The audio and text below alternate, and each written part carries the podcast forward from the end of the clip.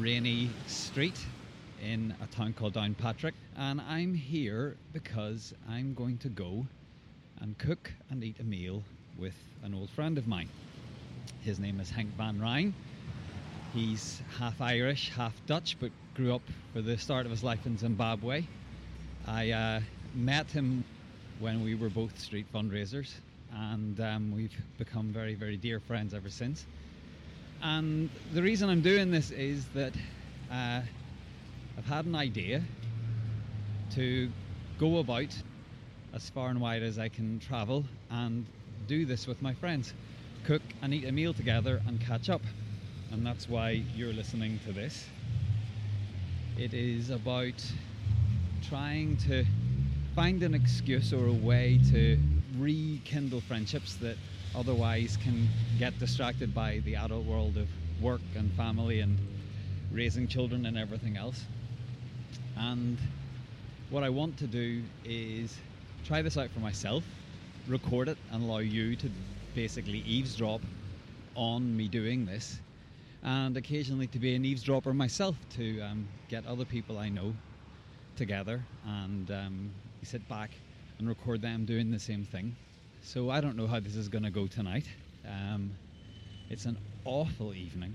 It really, really is. It's very, very gloomy and grey. It's the start of April, um, but it feels much more like February tonight.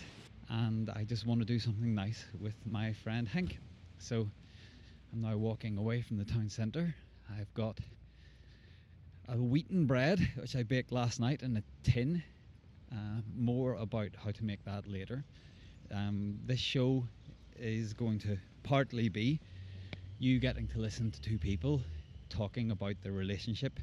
Uh, it is also going to be a bit of a cooking show, so we will be giving you ideas for recipes, and you'll hear us cooking those. And um, I think I'm going to pause for now, and uh, we'll pick this up again in a little bit.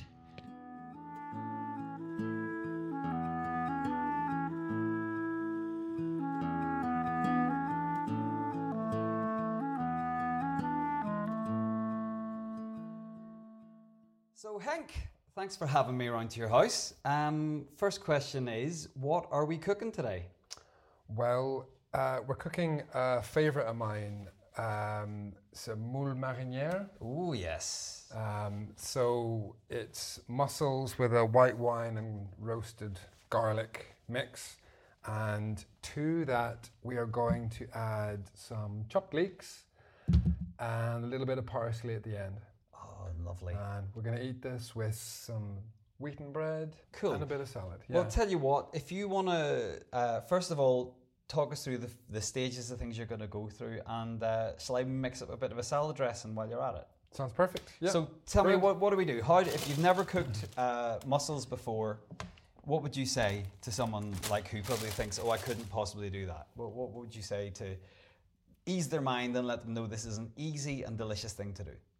Well, one of the key things is mussels. They they take about four minutes to steam, and that's it. Wow. So very very easy to cook. Um, I've got a big pot here, and uh, uh, now these mussels have been prepared for us. So um, we're fortunate in that uh, we don't need to do a lot of the sauce mixing. But generally speaking, you could go down to most shores, you could get mussels um, the right size. Uh, make sure the water quality is good. Make sure they're healthy. Um, you can just put them in the pot with with hot water and cook them just in a tiny bit of hot water. Make sure the pot's sealed. Steam them for four minutes, and that's them cooked. Okay. And you can eat them as is. They're nicer though with garlic, bit of white wine, and so on. So that's how we're going to do them today. Very very simple, very very quick, uh, and very very good for you.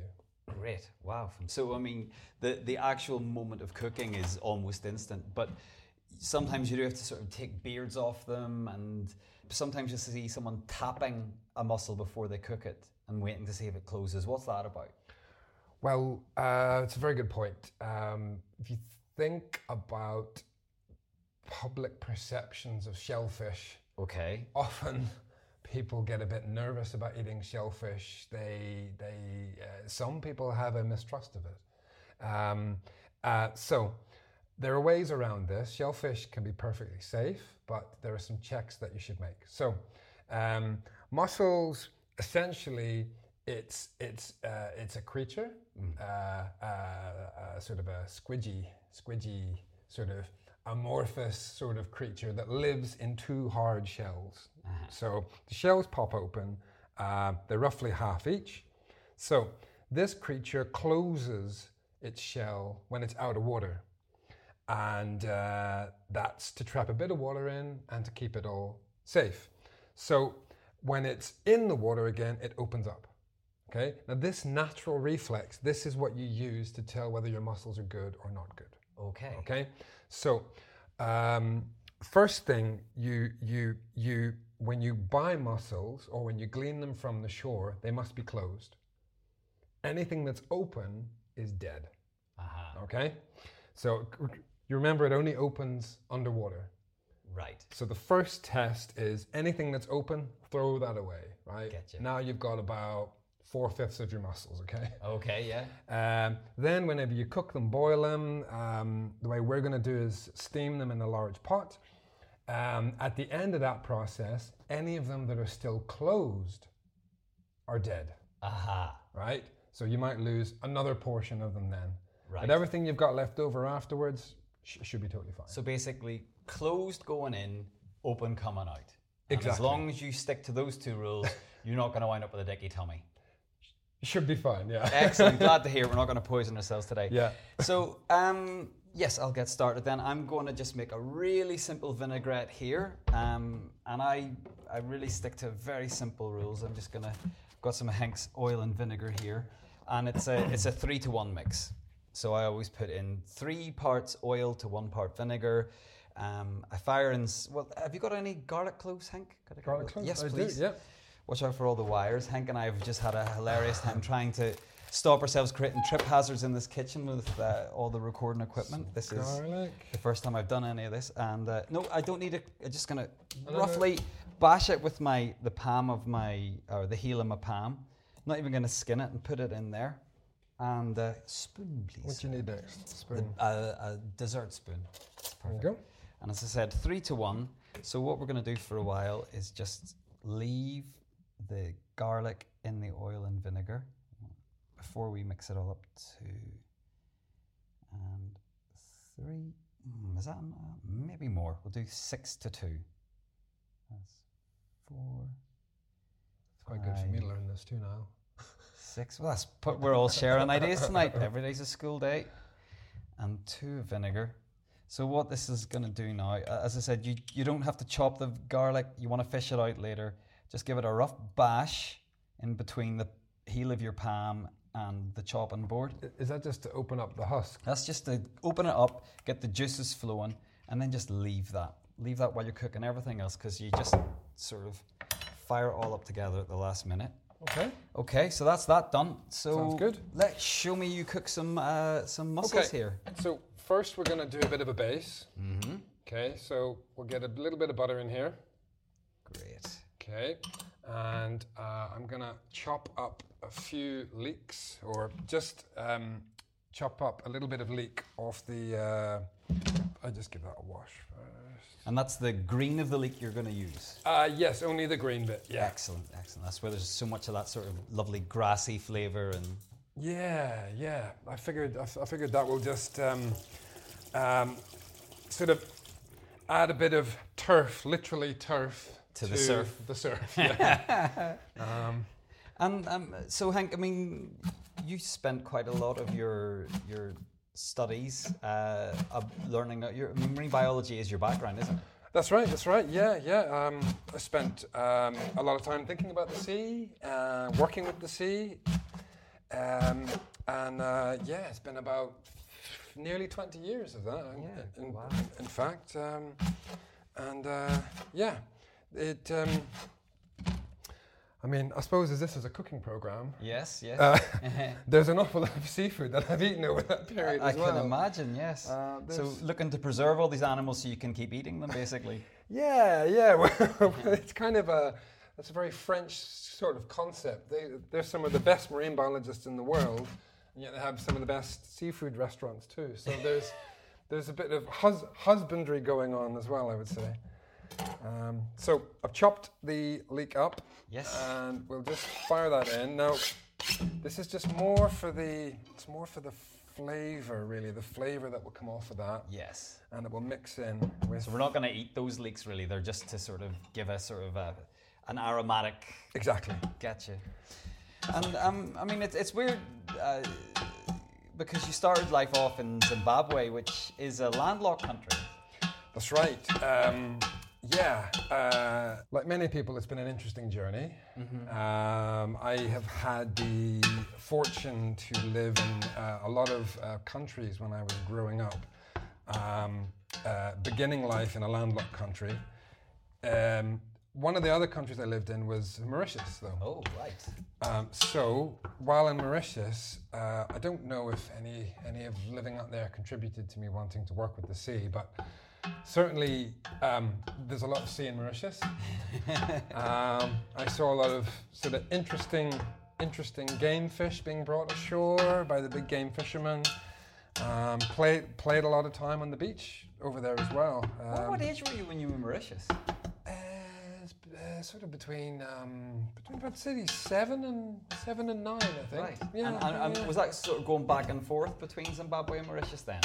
no, no. Uh, it was uh, it, was a three year solid period in Mauritius. Um, so I mean, it began began in Zimbabwe, Yes. and then uh, we moved to South Africa uh, shortly after that. Um, interesting, it was during the apartheid years in South Africa, which Oh. which a four year old wouldn't know any different. No, no, no. Um, and then uh, we left South Africa for, for Mauritius and spent three years there. And um, then uh, curious thing happened. We actually moved to Belfast.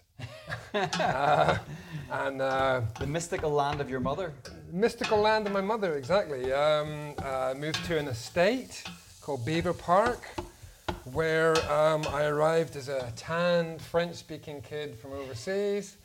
Um, uh, yeah, sort of had to uh, pull my weight for the first time ever, really. Uh, Because you'd also- grown, I mean, you'd grown up in kind of freaky privilege at a point. I mean, you, you had like yeah. maids and you were living the sort of the colonial Little Lord Fauntleroy life. a, a, a post post colonial kind of lifestyle. You, you know, if you get talking to anybody who grew up in any of the uh, any of those countries that um, that that were colonies at one one stage, a lot of them have that sort of uh, sort of strange upbringing by Western standards. Yeah.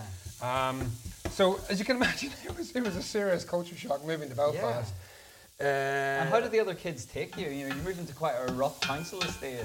Um, yeah, well, it, they, they were the first, first, first fights I ever had in my life, um, and uh, it was, it was quite. Uh, I mean, it was quite a difficult time, um, but gradually began to settle. Gradually began to get used to it, and then we were, we were whisked away again to live in, to move to Sri Lanka then.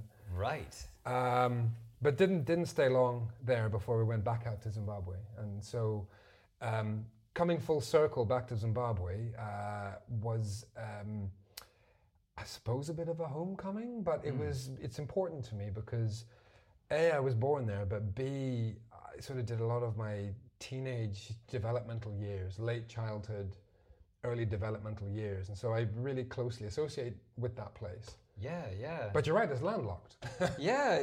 so um, yeah, yeah. I mean, it's another story how I sort of got into marine marine work, um, and um, Well, we'll pause for a second, and you can tell me because I can see the the leeks have been sweated down, and now we're beginning to open these uh, vacuum packs of mussels that are going to make Yeah. the, the, the main event of our meal tonight. So tell me what, what's the next stage with the cooking?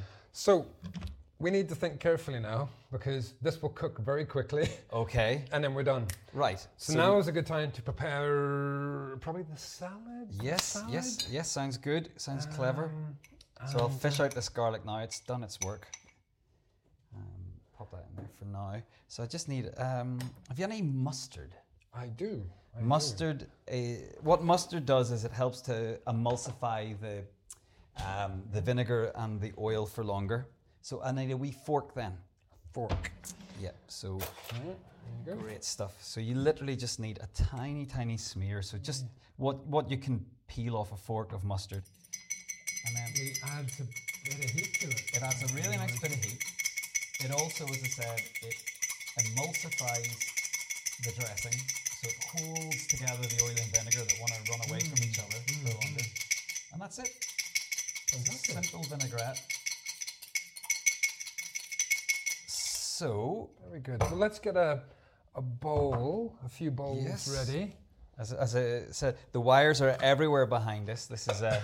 This is all new, so any trip hazards, I'm not insured, and Henk can sue the heck out of me. I was saying earlier on that um, being this connected up to things is very like being a scuba diver. Yeah. Often with scuba diving, you're you're you're you're you're, you're sort of um, in murky water and tethered to another diver in case of an accident. You could be tethered to the surface, and so you have to be very careful with nearly all of your movements. Uh, Yeah, that's what it feels like tonight. Just this, yeah. all these cables behind us, and Move slowly and with purpose. Yeah. is that not a recommendation for life in general? yes, yes, yes. I I think so.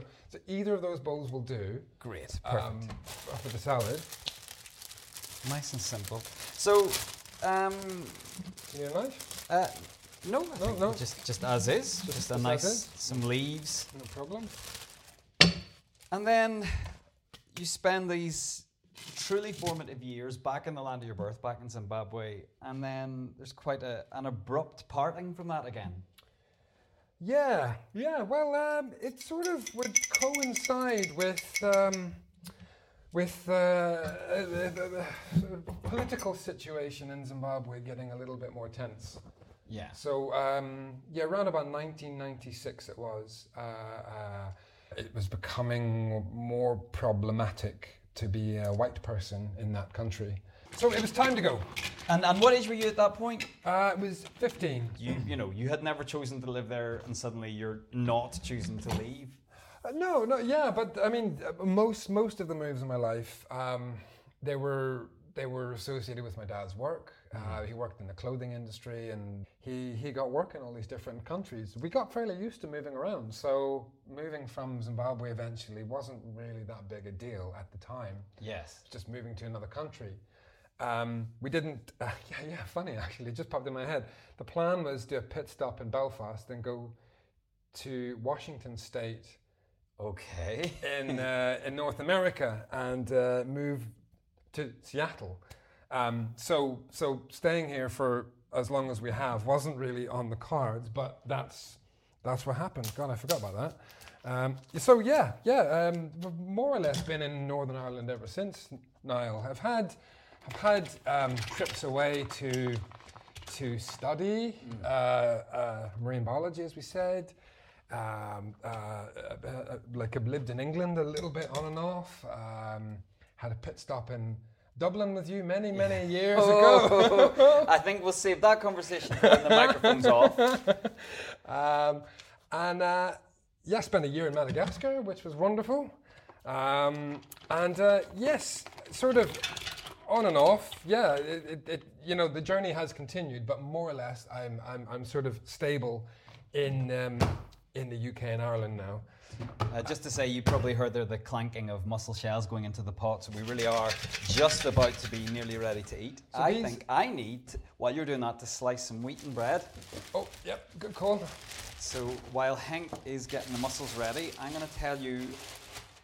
If you're from Northern Ireland, I don't need to tell you about wheaten bread. You've been reared on it. But if you're from elsewhere, wheaten bread is a particular kind of wholemeal soda bread. So it's not leavened with yeast. It takes two, three minutes to put together and about 45 minutes to bake, and it is truly delicious. It's, it's nearly more of a, of a cake than a than a loaf of bread. So um, you put together. Uh, yes, I'll use this this here.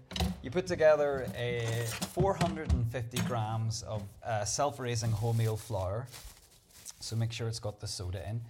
350 grams, not milliliters, 350 grams of um, of buttermilk, and it must be buttermilk because buttermilk has the acid that reacts to the alkaline of the soda in the self-raising flour. Um, you ah, before you add in the buttermilk, you rub in 80 grams of butter. And you rub that in thoroughly, like you're rubbing in pastry. So rub it through until it's it looks like breadcrumbs, um, and one tablespoon of sugar. And then is that enough? Oh, I'll get some more. Um, and then you mix that together in a bowl until it's smooth. Don't knead it. It needs to be quite a short, uh, cakey consistency rather than rather than well kneaded uh, bread dough would be. Um, and then put that in a 20 centimeter uh, cake tin, greased, and bake that in the oven for 45 minutes at about 200 degrees. Now, I'm going to be making a video of this for our YouTube channel, so you'll be able to see it all happen. Um, but that's all I've got to say about bread. So, Henk, back to the mussels. Great. Well, now the bread's the bread's just about ready. There's a plate for it. Um, the bread. Why the bread goes well with this dish, particularly wheaten bread, is it's very absorbent, and um, we've got this wonderful juice that these mussels are going to be steaming in in a second. And um, as we eat the mussels, uh, when it's ready, um, we'll end up with more and more juice and less and less mussels. And um, yeah, th- th- there are many different ways of dealing with this. Bread is one of them. Uh, some people just get the whole bowl up and slurp it.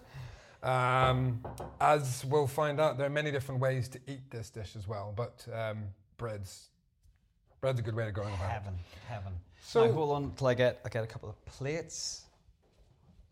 Um, S- s- So these these bowls are good for the oh, mussels. excellent, excellent. And a couple of side plates. And uh, what we'll do is we'll get something um, like a hot, uh, temperature resistant thing that we can put the actual put the actual pot on. There we go. And um, another thing for preparation of mussels is you generate a lot of shell matter. So you can use a, a bowl or or, um, or or you know like another vessel of some sort. I sometimes use a saucepan, and uh, it's just to put in the empty shells when you're finished with them. Lovely. So I think we're good to go. I think we are, yes. Yeah. I'm just going to Brilliant. pour the dressing on the salad now. So you moved back to Northern Ireland at 15. Did you experience more culture shock that time than when you'd done it as a younger boy? Oh, absolutely, yeah. So I suppose if, if any if any of you out there thinking about moving your kids, do it when they're younger.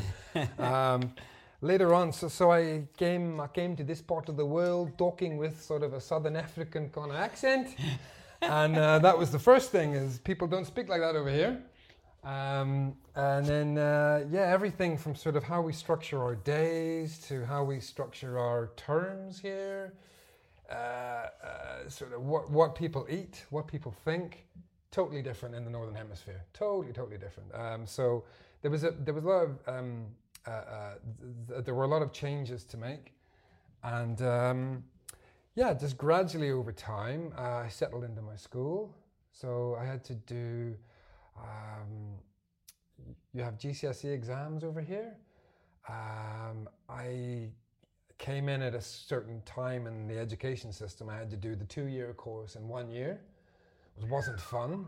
Um, and then, uh, yeah, starting the A levels, that got a little bit better. Um, this this sort of leads up to the marine biology thing because, like most people, when they're 17, 18, they don't really know what they want to do.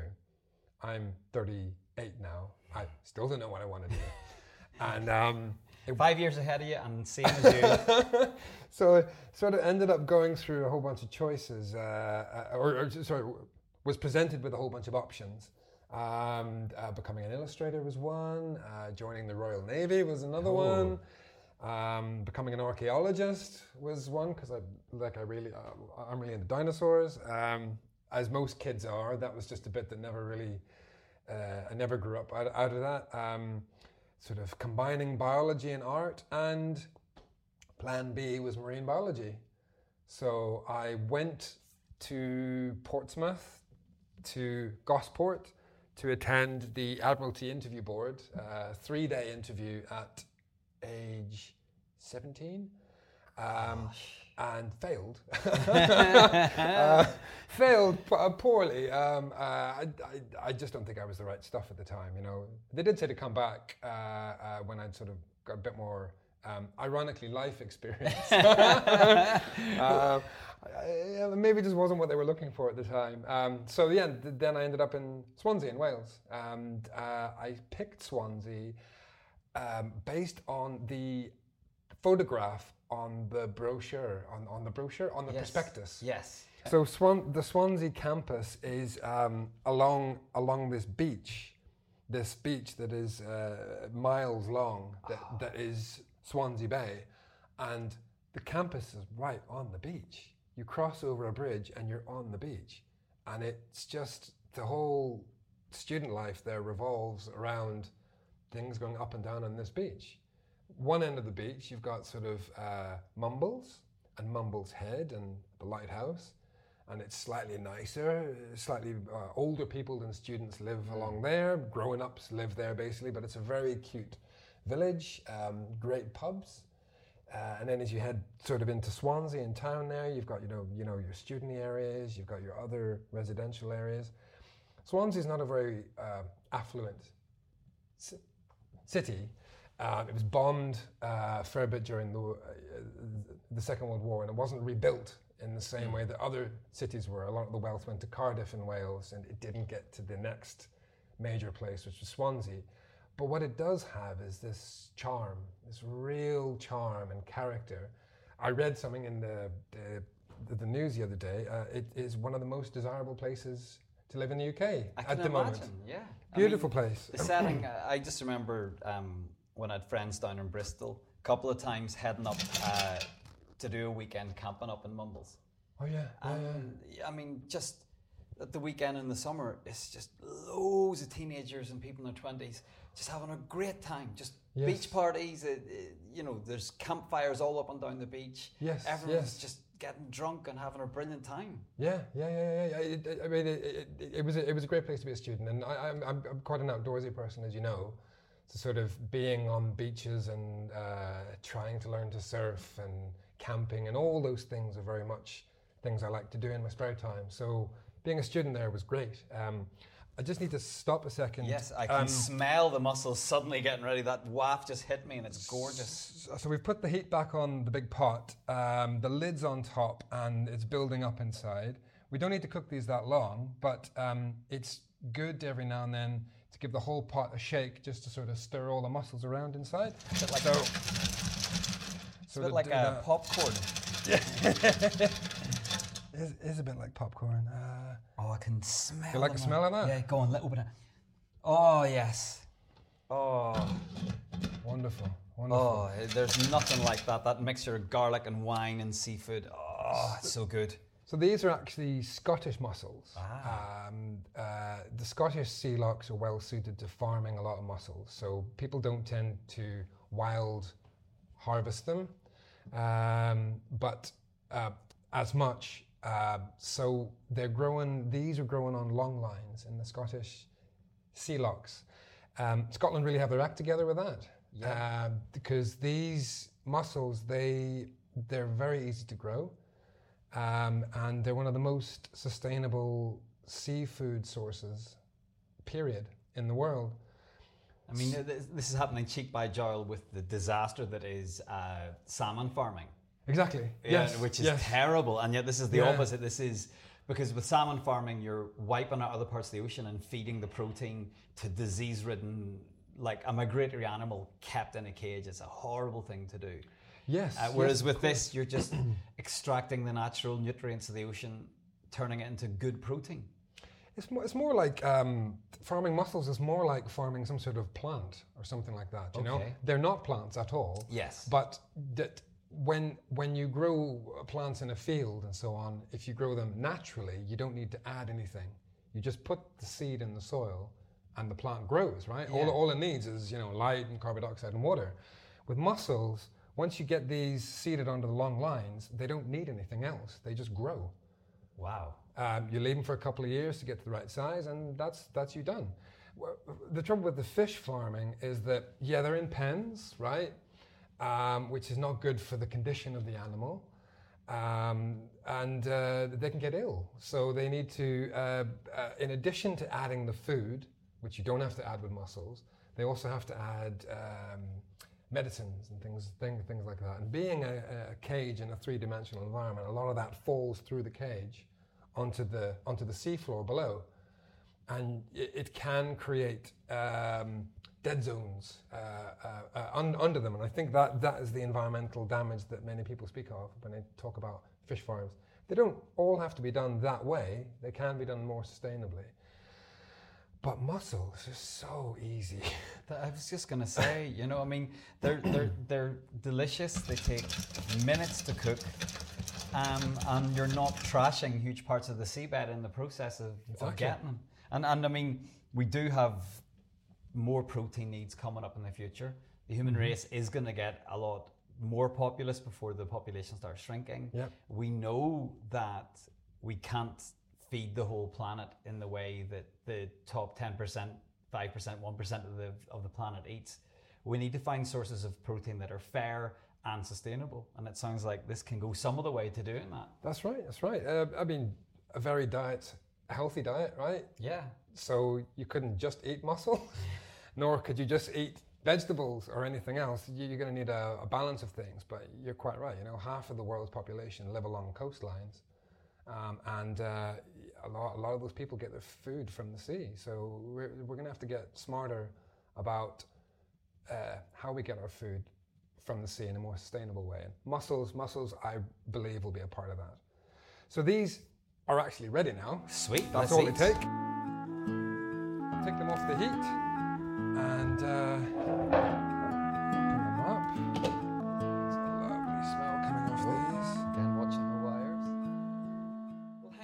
this has been just a perfect uh, first experience of uh, making a meal for two by two. Uh, I think uh, an, an introduction to if we do ever have any listeners from outside of Northern Ireland, this is uh, the mixture of sort of seafood, bivalves, wheaten bread, and a bit of greens, and lots of butter and beer. That's a, a very Irish experience, and it's been great to catch up with you.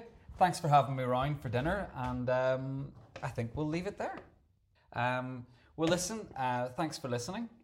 This was my first experience of recording this. Um, please give us some feedback on what you think might make it better, and do expect some uh, YouTube videos of some of the recipes as well. And thank you for listening to A Meal for Two by Two.